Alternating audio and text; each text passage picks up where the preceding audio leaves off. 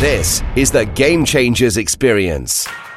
Deep dive conversations with leading business disruptors, Olympic athletes, celebrities, entrepreneurs, and influencers from around the world. This show will teach you insights about the winning principles in mindset, productivity, marketing, branding, entrepreneurship, business strategy, and more. Hosted by Productivity Authority, business strategist, former elite athlete, author, and public speaker, Adam Strong. Hello, everybody, and welcome to the Game Changers Experience with myself, Adam Strong, and I'm here today, here today with the amazing Gavin Preston. Gavin uh, has actually worked with on a previous project with myself. If you ever had listened to the Game Changers Summit, Gavin was also part of that project uh, with 30 of the world's change, uh, world's leading industry authorities. And uh, so Gavin is essentially is a business strategist, but is also a growth, uh, a growth business growth mentor and also a podcaster. He's uh, got a great podcast called Business Masterminds, which he'll tell you about as well. So, um, Gavin, just want to say welcome to the Game Changers experience. Thank you so much, Adam. I'm delighted to be here. Awesome, awesome. So I know that we know each other fairly well, but just for the benefit of people from around the world, would you just give us a bit of a snapshot about how you, I suppose, call yourself or position yourself as a business strategist and stuff like that? Yes, the work I do is I help businesses to scale and grow. And I call myself a business strategist because one of the questions that people often ask or always ask, once they've got clear about where they want to head to, they ask, How? How am I going to get there? And that's the strategy piece. Um, but my flair in that space for strategy came from the early stages of my career um, in chartered accountancy and qualifying with KPMG. And in the final exams, the finals, there was a case study paper. And that was asking you to pull together all your bits of knowledge from the dis- different disciplines of the subject, whether that be tax, whether it be uh, business growth, whether that be cash management or whatever, and present uh, a report, a piece of advice to a client. And um, it was the best paper mark, you know, best mark for any paper that I'd ever had, and it actually led the mark for that bit led to me winning a prize for the the best student in the Institute of Chartered Accountants of England and Wales for for their northwest region in the UK.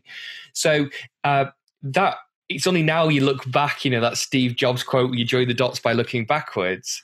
Out of the whole accountancy training piece, don't ask me to do a tax computation or detailed accounts, but talk to me big picture about what you need to do to get your business, you know, humming, flying in the zone, then I'm your guy.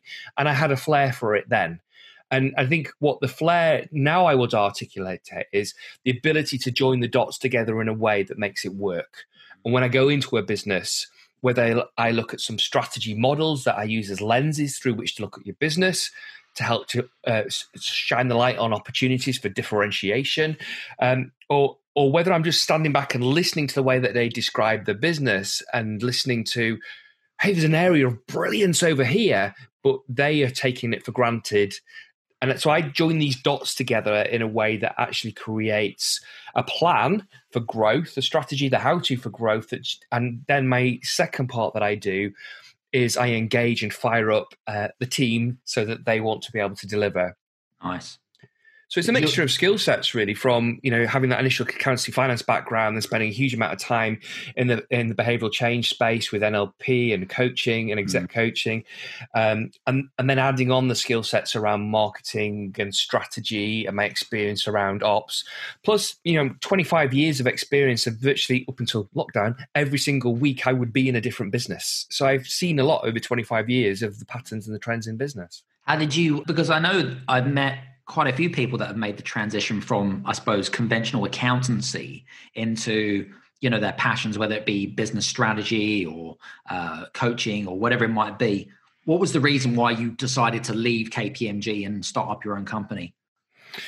Um, pretty much after there was, there was one step, oh, was, um, kind of like one and a half steps in between, and that was working for BAE Systems. So they came and headhunted me after my qualification. Mm. I kind of got on their radar because I'd won that prize, and so they came and they, quite honest, gave me an offer at the age of 26 that I, I couldn't refuse.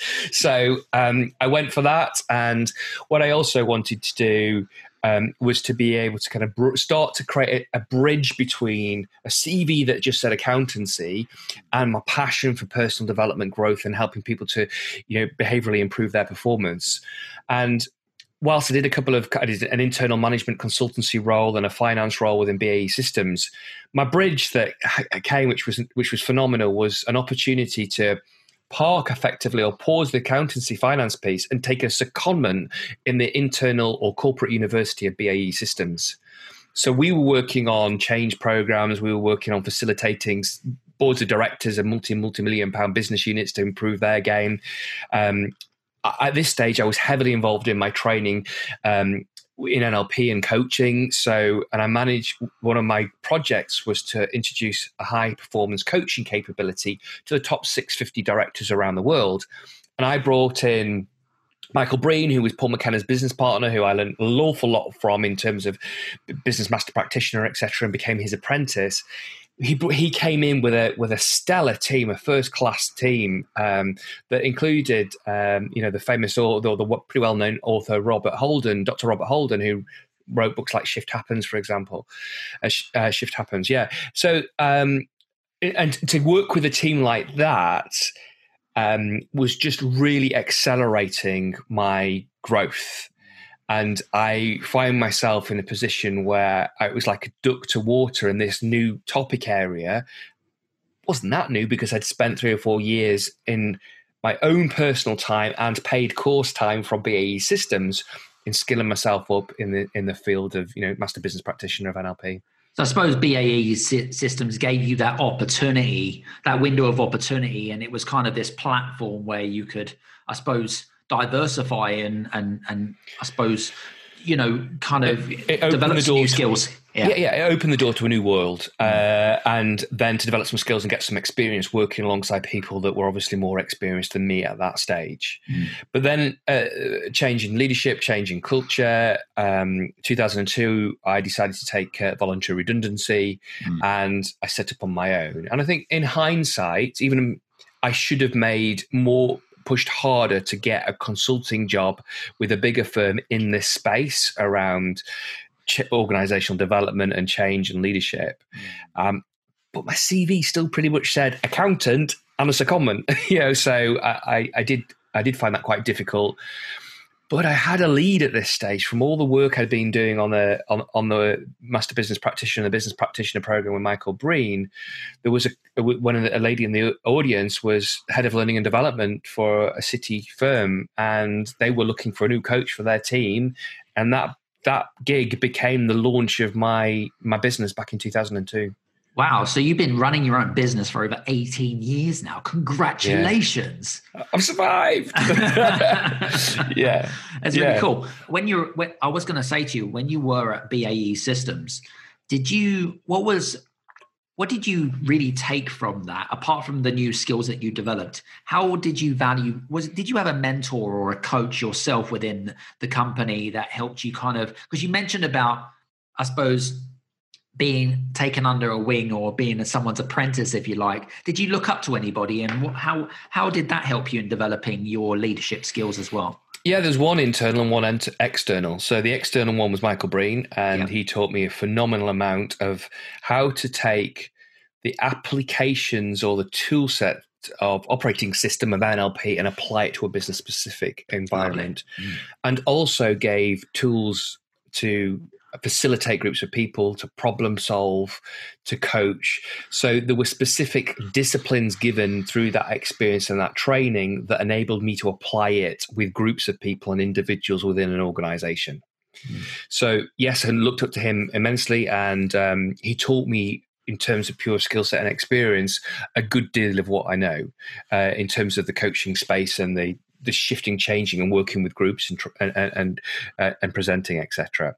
Then there was um, uh, a colleague, a friend actually, um, used, uh, used, to be a really good friend of mine who uh, was um, nine years older than me. He'd moved into the secondment role before. He'd done or was doing a master's in management learning, so he had some of the more academic processes and interventions that you could use with groups. So I co-delivered events with him or co-facilitated events with him, and to watch the way that he engaged with groups, the way he designed a, an, an event, the way he dealt with the dynamics of a group was really good training. I supplemented that with further training as well. So, um, training specifically in facilitation skills, um, as well as on top of everything else that I'd done. So, yes, having the internal coach uh, to work alongside, mentor to work alongside, and the external mentor worked really well for me. Nice. I love it. Now, I know that there are businesses right now that are going through that are going through some immense challenges right now and it doesn't matter if we're uh, talking about SARS virus Ebola or the recession 9/11 covid it doesn't really matter which of the world's um, I suppose uh, you could call it disasters, challenges, or whatever it is, but it has a, it brings a whole set of new challenges for businesses, right? And what it, what have you noticed? Are there any common patterns that you have noticed in particular that what is it that businesses need to do when they go into what I call survival mode? And how does it they need to get into the kind of thriving mode? Is there any kind yeah. of common patterns that you've seen over the years? Yeah, I think there's some things you absolutely have to get right in order to be able to sort this out. So um, I use they need cash usually, and I've actually turned that into a mnemonic for the four stages that they need to look at that spell cash just to be uh, um, memorable. So the first thing is confidence. You need to have confidence in your ability to be able to get through this, to be able to plan, to be able to come up with innovative potential solutions to a changing and complex world and, and environment.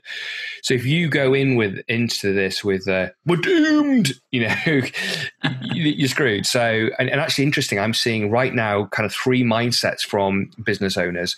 One is their head is in the sand in hibernation, thinking that they'll if they pop their head up in September, the world will be okay again and it'll all be a distant in the rearview mirror.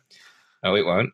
Um, there's another set that actually recognise it won't be like that in September, who are paralyzed in their thinking because they, are we going to have a second wave? Is there going to be more governmental supports, whether it be furlough, whether it be further uh, subsidized loans, etc.?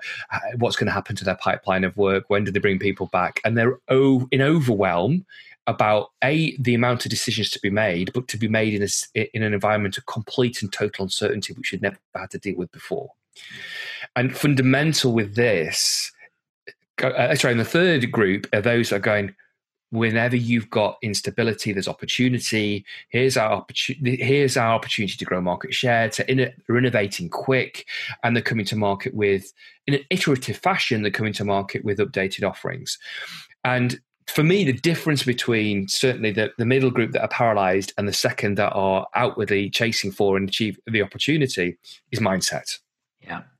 So the C in the, in, in the analogy of cash around the survive piece is um, the C is confidence. You've got to have the mindset that one way or another you have the ability, your team has the ability, you'll find a way through this.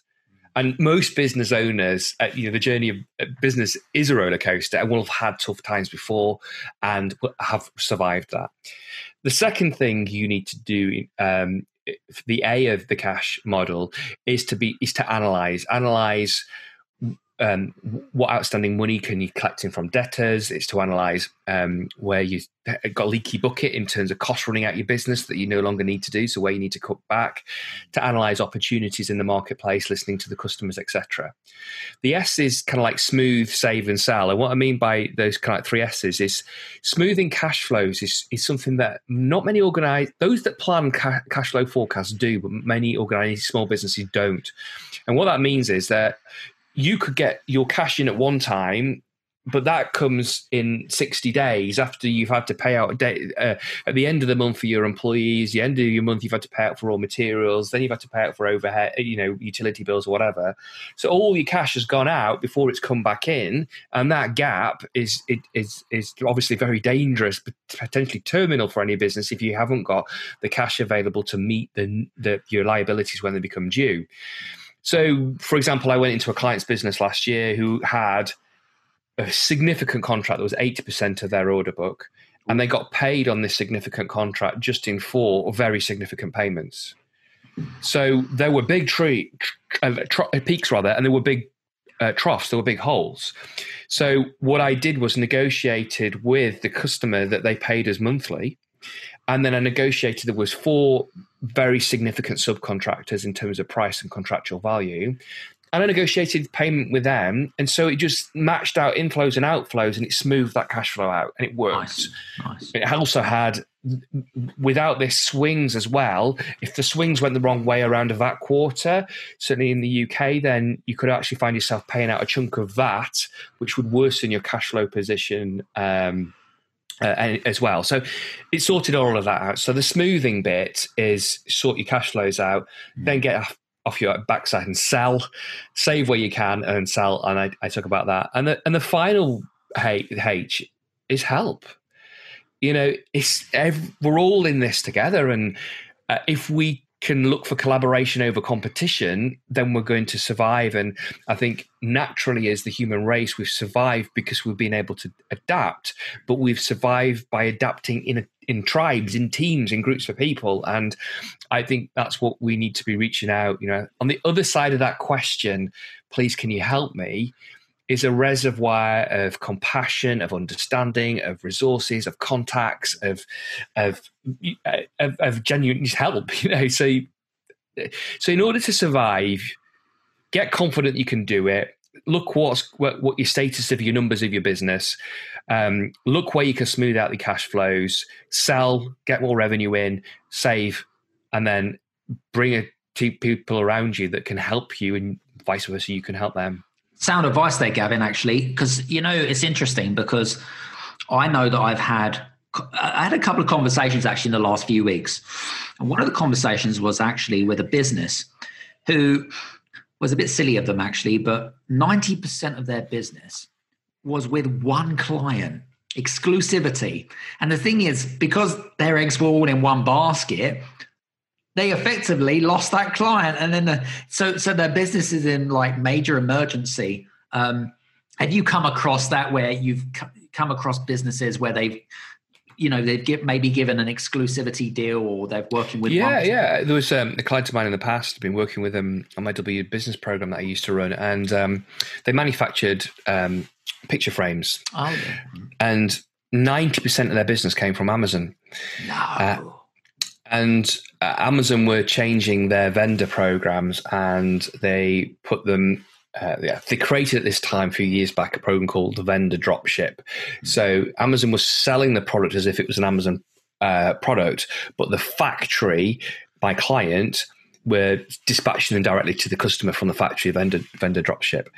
And Amazon made an error when they shifted them over from one internal kind of like sales program, the vendor program, to the vendor dropship program, um, all the listings disappeared. Oh. And so overnight, 90% of the business just disappeared. And it took six weeks for Amazon to sort the mess out and get the listing back up again. Now, for some time previously, the business had been going well, and I'd been banging on, going on about um, the very point you just made. Look, too much risk, too much exposure, all your eggs in one basket.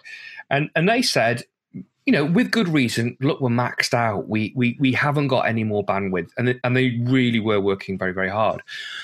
So when this thing happened with. Um, going off the cliff. I, I, always believe when a business is going well and it's scaling well, there's always going to be a moment when I, my phrase I use is the wheels fall off the wagon. Uh, and every business that I work with to scale quickly, there was a moment where you think, "My God, this is working. We've we, have we have nailed this. We've smashed this." And then you get, you know, a complete curveball that comes in. The wheels fall off the wagons, and people go, "Oh, that's the end of the world. This isn't working." And I just go, "This is meant to happen." Yeah. Yep. You know, before every level, there's a, there's a new devil at every level, or there's always a breakdown before a breakthrough. And um, I think it's just as a test. Do you th- so, but but also, do you think it's kind of complacency as well? I think it's I think it's some of that. I think it's oh my god, we've we've eventually we've magically uh, wondrously found the silver bullet. Mm. Hey, we're sorted now. Um, so in the, back to, back to that particular client, in that six week period, they got listed on two other platforms, uh, two other sort of selling platforms, and the month then, the, so by the second month then that Amazon came back on, because it was Amazon and, and they were active on two other platforms, they had the very best month that they'd ever had in their business to date. Wow. So these these kind of uh, setbacks usually emerge if you deal with it correctly, even better than you than you did than you were beforehand. Absolutely. Very cool. Interesting question, actually, because I know that businesses are going through challenges all the time, as you've highlighted. But I think that what I find from conversations, and I'm, and I'm sure that you probably feel the same as well, is businesses that struggle to adapt to change um, quick enough. That's the first thing. But secondly, are there any particular strategic models or um, anything in particular that could help business owners and entrepreneurs help them to get them back into, I suppose, you know back into a kind of a mode where they feel like they're in control. Yeah sure. I can if i can answer the, the, to me the, the, the, two quite distinct questions. If i answer the first one about willingness to change and adaptability um, i've been having uh, as you know i've got a great relationship with hsbc and i've been having a number of conversations inside the bank understanding what's coming back to them from their business customers. What are the needs of their business customers? And the thing that's coming up at the moment is the need for greater adaptability. Mm. So I've been doing some some research around that, and um, actually the podcast that went out last um, um, last week and the one that'll go out to, to tomorrow, I've done a two part um, on adaptability. Oh. And so the because the research, but what I wanted to dive into because it links most specifically to what you talked about change is the um, the US consulting firm Bain, Bain and Co, um, have produced some work around increasing. Um, uh, increasing and developing um, a change, your change power, i.e., a companies uh, companies to develop a high capacity to handle change. Mm-hmm. And they're saying if you want to develop that high capacity to handle change, you need three things. They subdivided each of those three into a further three subset. But let, let me just kind of parallel, parallel, par, paraphrase the top level. Easy for me to say. So the top level is number one, need direction. What I back to my point earlier on about people struggling, you know, being par- paralyzed in their thinking because of the uncertainty. More than ever, ever, you need the north star. You know, the analogy of your sat nav no matter the roadworks or the roadblocks or traffic jams you come up on your on on the journey, your sat nav reroutes you, but it's still locked onto where you're heading, right. and that's massively important. And I'll link it back to purpose, which is stage one of the strategy compass, which is the second half of the book, the Thrive part of the book is based on. But the work popularized by Simon Sinek around, you know, start with why, I think is all the more important now in the midst of the storm. Why are we doing this? Where's our North Star? Where are we heading? Because that helps you put change into the context. The sat nav's rerouting us rather than it's changing our whole world. So direction is the first one. The second one is flexing your capacity. And I've been talking about this for a little while now. I think because we've got so much uncertainty and change, you will see companies seeking to change the proportion of their overhead from fixed cost towards a variable cost. So, so um, people won't need as bigger offices. They'll work from home and just use meeting spaces. Um, you'll see, I believe, employers staffing up in terms of employed headcount to the troughs in demand and they will fulfill and meet the needs of the peaks in demand through freelancers, through subcontractors, through the gig economy. As, as an example, yeah. so your ability to flex capacity. You, uh, month one of lockdown, Amazon recruit 100,000 new uh, people to work in driving and their distribution centers. And this third stage is building a culture that is pro change that is abs- you know it's a, it's a it's a culture that really embraces change is uh, um, a change orientated culture is what Bain and Co so not these people that have accepted change as the only constant. These, these are the people that rush out grab it with both hands because the more agile we can be the more iterative and innovative we can be the more we're going to succeed and steal a, a, a greater share of the marketplace. Nice yeah. So direction, flexing your capacity, and then building a culture that is really change orientated so you can be very nimble. Love it. Very cool. Sound advice. Because I know that you did some stuff with because I, I, believe that you did uh, you developed a program with HSBC, didn't you? And uh, uh, a few years, quite a few years back, and uh, yeah, it's about to kind of start again, but virtually. so uh, it was going to start physically, but it's not. It's now going to be uh, on Zoom. But yeah, so 2014, 2015, I had the great privilege and opportunity to um, to speak to their audiences of customers and prospective customers. And after a couple of pilot programs, it became adopted nationally, and we did 84 events over two years. And that was 84 events all over the UK where they put anywhere between 30 and 175 people in a room. And I delivered an event called Strategies for Growth. And it was very much around what are the strategic trends? What are some of the operational things you need to do to scale your business? Uh, what are some of the marketing strategies that are working right now? And then mindset. You know, what are the mindset things you need to be paying attention? Was it more to? of a was it more of a market research thing, or was it kind of more of a, a workshop based? Oh no, it was a workshop based. So I was doing a one day workshop for their customers, and the feedback was phenomenal. You wow. know, there were people saying it was the single best one day event that they've ever been to, uh, and you know, many people I would say, oh, I thought I'd give it a go until coffee break, and I, am here all day. This is, this is amazing. So, um, because I have a, a, I spent a lot of time working inside the the system the, the, the, of HSBC, so I knew their world, and then I spent a lot of time working with entrepreneurs and their customers. I knew their world, and so I'm able to really talk the language right. And my my approach is really sort of pragmatic, down to earth. These are the things that have been tried and tested and work this is where I believe you need help. This is what we can do to help fix it. Very cool. Um, now, I know that you've got a new book coming out called Survive and Thrive How to Serve, is it serve, scale, and succeed in business? Is that, uh, I said that correct? Yeah, how to secure. So that's the survival bit, you know. So how to secure your platform for growth. It's how to secure, uh, scale, and succeed in business. Tell us some more about that and why you wrote the book. Yeah, survive and thrive. Um, it, for me, it started its life off as me sharing the strategies that I'd learned over 25 years and I've been using with businesses to, in many cases, double them in, in less than a year. Mm. So it started off with the context of thriving.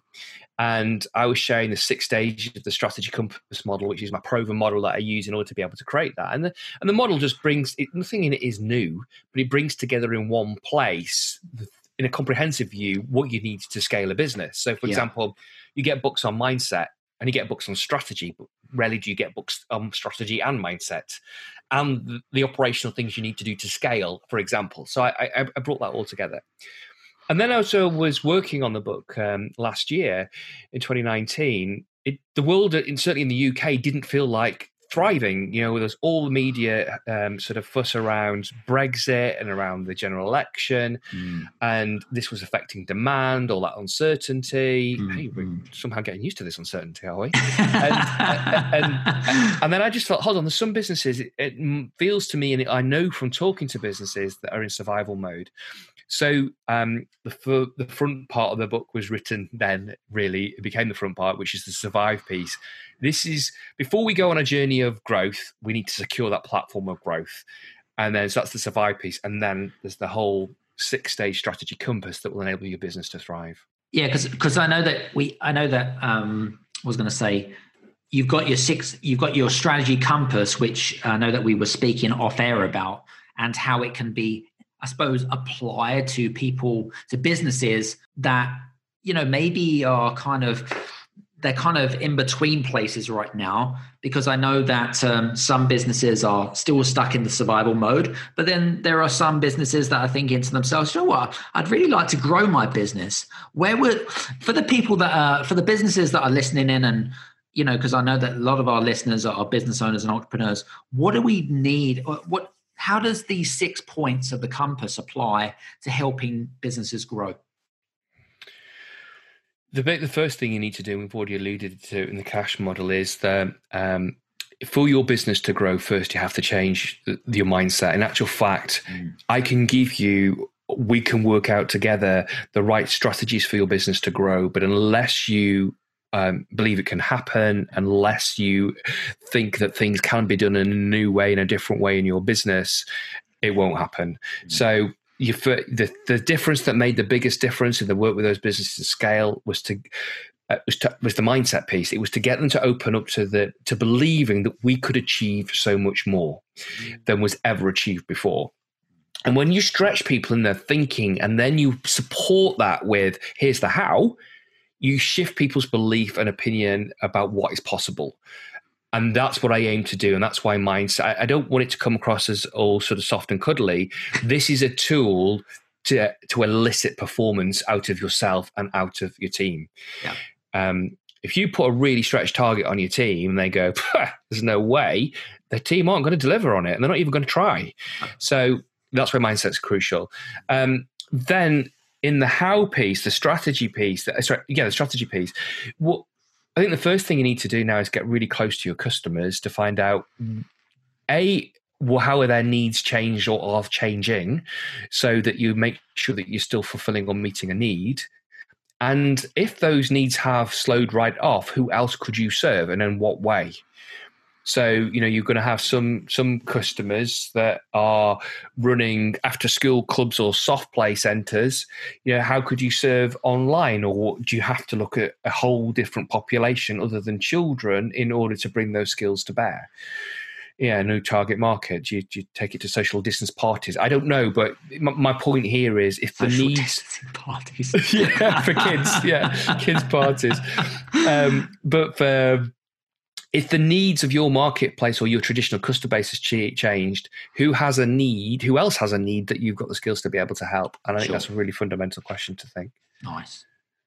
And I guess that's kind of a, a lot of that's also around market research, isn't it? And yeah, doing some due yes. diligence as well and things like that, right? Yeah.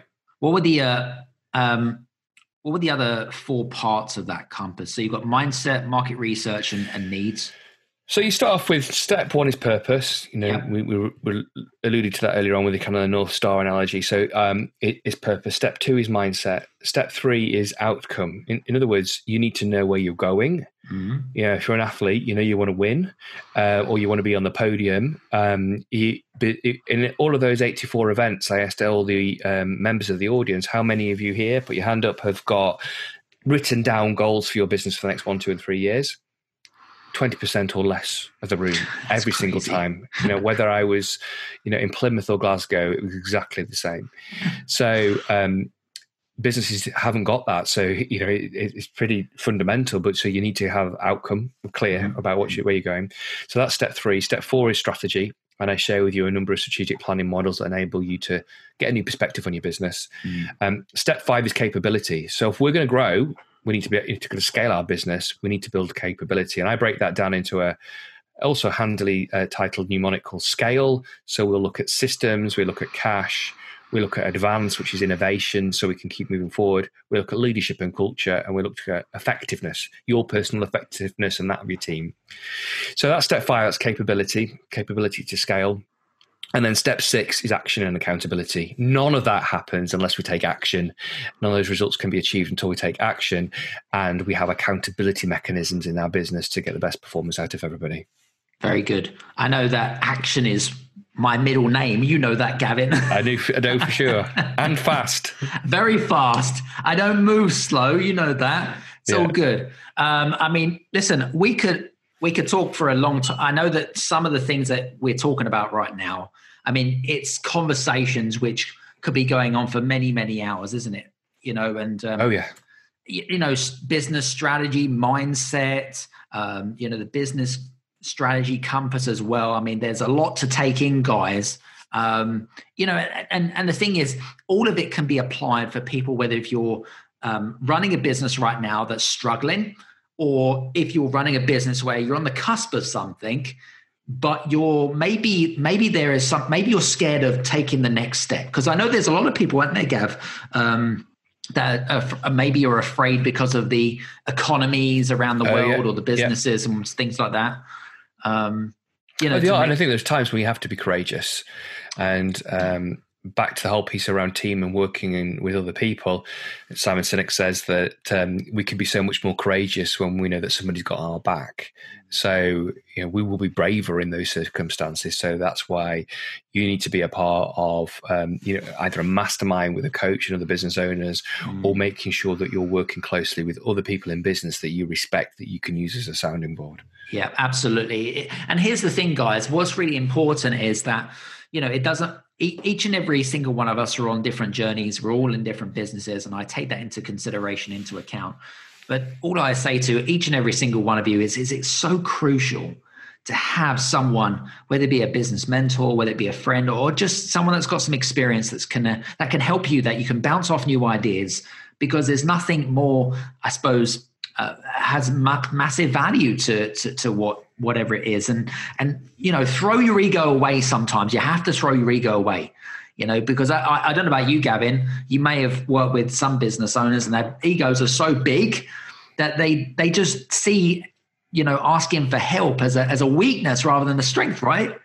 Yeah, sure. Or they um, they believe that they know how it should be, and, and uh, whilst they like they flirt with the idea of coaching or or, or, or mentoring or consulting, they're not yeah. really open to the things that you've got to suggest. Exactly. You know, I, I met so many business owners, Gavin, right? Especially over the last uh, ten years or so, and you meet people that have been in business for such a long period of time, and they'll say, "But that's not the way we do things around here." No, back in 1986, this is what worked for us. No, guys, listen, we're in 2020. Whatever worked 20, 30 30 years ago. Trust me, does not work now.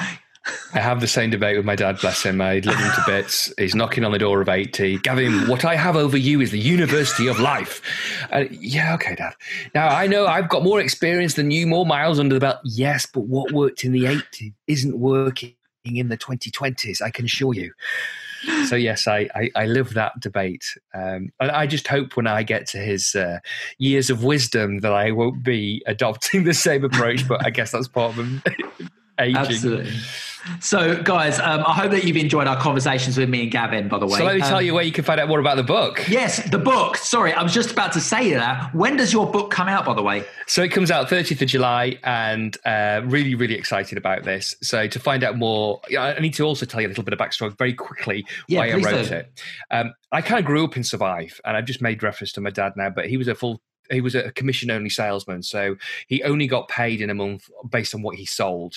So some months, you know, we ate well, and some months we didn't. And I was very aware of that stability, instability. Sorry, could we go on holiday as a family, etc. Mm. And then when you know an entrepreneurial father went on and um, moved from operating, set up his own business, moved from operating out of two rooms in his own house um, to taking on a 9,800 square foot um, big office uh, premises. And he took set up four businesses to make Hems with meat. He worked 14, 16 hours a day, six to seven hours a week. I was in the early stages of my KPMG uh, education by then and uh, and training, and I used to do his cash flow forecast once a fortnight and then go off down the motorway thinking, how on earth is he going to survive until I see him next? So I grew up with that survive thing. And, and I also grew up with the consequences it had on his marriage over, the consequences it had on how little he saw of his children as we grow up. And so I wrote it for, if I wish I'd been able to give him a manual when he was growing his own business. I wish I'd had the same manual when I started mine back in 2002 yeah. because I've kind of relived some of what my dad imprinted in me in terms of my own business journey. You, so you follow you follow your parents' footsteps in a sense. You do. You? So you know, I wrote it for people like me and my dad, who are dads who are putting so much money into, so much, so much time, energy, and effort into their business, they're spending little time on the relationship and little time with their children. Mm. And I want them to have, as business owners, the success that they've always dreamt of, why they went into business in the first place, but also have the rewards, but not only financially, but in terms of time, so they can create better quality of relationships while there's still time. So that's the, that's the motivator or the driver behind it. But to find out more about the book and how it can help you survive and thrive, um, head across to surviveandthrive.cc, www.surviveandthrive.cc.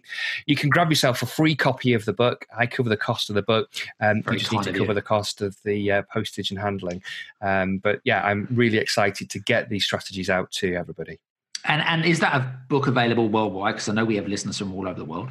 Yeah, certainly. It's available worldwide. Absolutely. Great. Uh, I, I, have to admit, though, I, I, I do admire people like your dad, you know, because those are the people that I suppose set, you know, entrepreneurs and business owners like us up.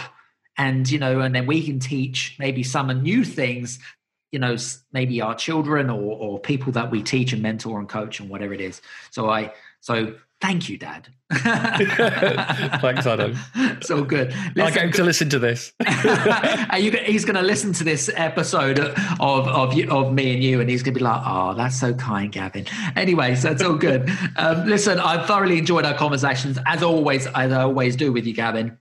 So, guys, Thank listen, you, make Thanks sure that you me. head on over to um, surviveandthrive.cc and get grab your free copy. When does it come out? July 30th, did you say?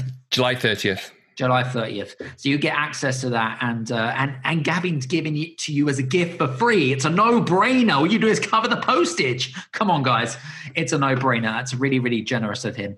Uh, so I hope that you've enjoyed this episode and this show of the Game Changer Experience. Make sure that you plug and play into the next show. I look forward to seeing you guys on the next one. Take care of yourself, and we'll see you soon. Bye bye. Hey, you guys, I just want to say thank you so much for listening in to this episode of the Game Changers experience.